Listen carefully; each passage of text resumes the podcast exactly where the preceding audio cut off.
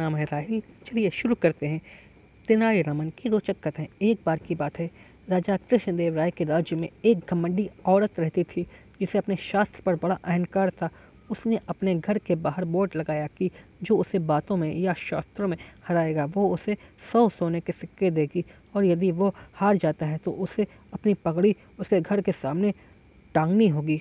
बड़े बड़े पंडित विद्वान उससे शास्त्रार्थ करते पर हार जाते, जिसके चलते उन्हें अपनी पगड़ी उसके घर के सामने टांगनी पड़ती, जिसकी वजह से उस औरत का अहंकार बढ़ता गया और लज्जित होने वाले व्यक्तियों की गिनती बढ़ती गई। एक दिन एक लकड़ी वाला ज़ोर ज़ोर से आवाज़ करते हुए, लकड़ी ले लो, लकड़ी ले लो, उस महिला के घर के सामने आया और ज़ोर से बोलने लगा, लकड़ी ले लो, लकड़ी ले लो। उसके शोर से परेशान होकर वह महिला घर के बाहर आई और कहने लगी, कितना शोर मचा रहे हो? कहीं और जाकर बेचो अपनी लकड़ियाँ। लकड़ी वाला बोला, मालकिन, माफ़ करना बोने का समय है, परंतु कोई लकड़ी लेता ही नहीं। अगर आप लकड़ी ले लो तो बड़ी कृपा होगी भगवान की दया से। उसकी बात सुनकर महिला बोली, ठीक है, कितने की लकड़ी बेच रहे हो?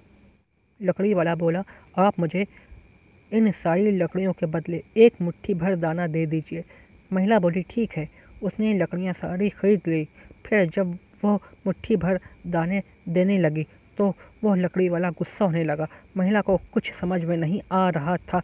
वह उस महिला को पंचायत में ले आया और सारी बातें सरपंच को बताने लगा। इस पर उस महिला को लकड़ी वाले की बातों पर बहुत ज़्यादा गुस्सा आने लगा। उसने झल्ला कर कहा सरपंच जी, यह आदमी पागल है। इसने लकड़ियों के बदले दाने मांगे थे सो मैंने दे दिए। इस पर उस लकड़ी वाले ने मुस्कुरा कर कहा, मैंने सिर्फ़ इनसे इतना ही कहा था कि मुझे एक मुट्ठी भर दाना चाहिए, पर इन्हें तो समझ में नहीं आया।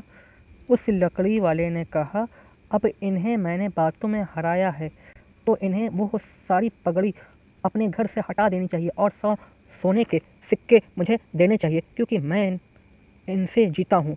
वह औरत आश्चर्य में पड़ गई, परंतु शर्त के मुताबिक उसने लकड़ी वाले को सौ सोने के सिक्के दिए और सारी पगड़ी अपने घर से हटवा दी, और उस लकड़ी वाले ने जब अपना असली नाम बताया तो वह महिला और वहाँ उपस्थित सभी लोग हैरान हो गए।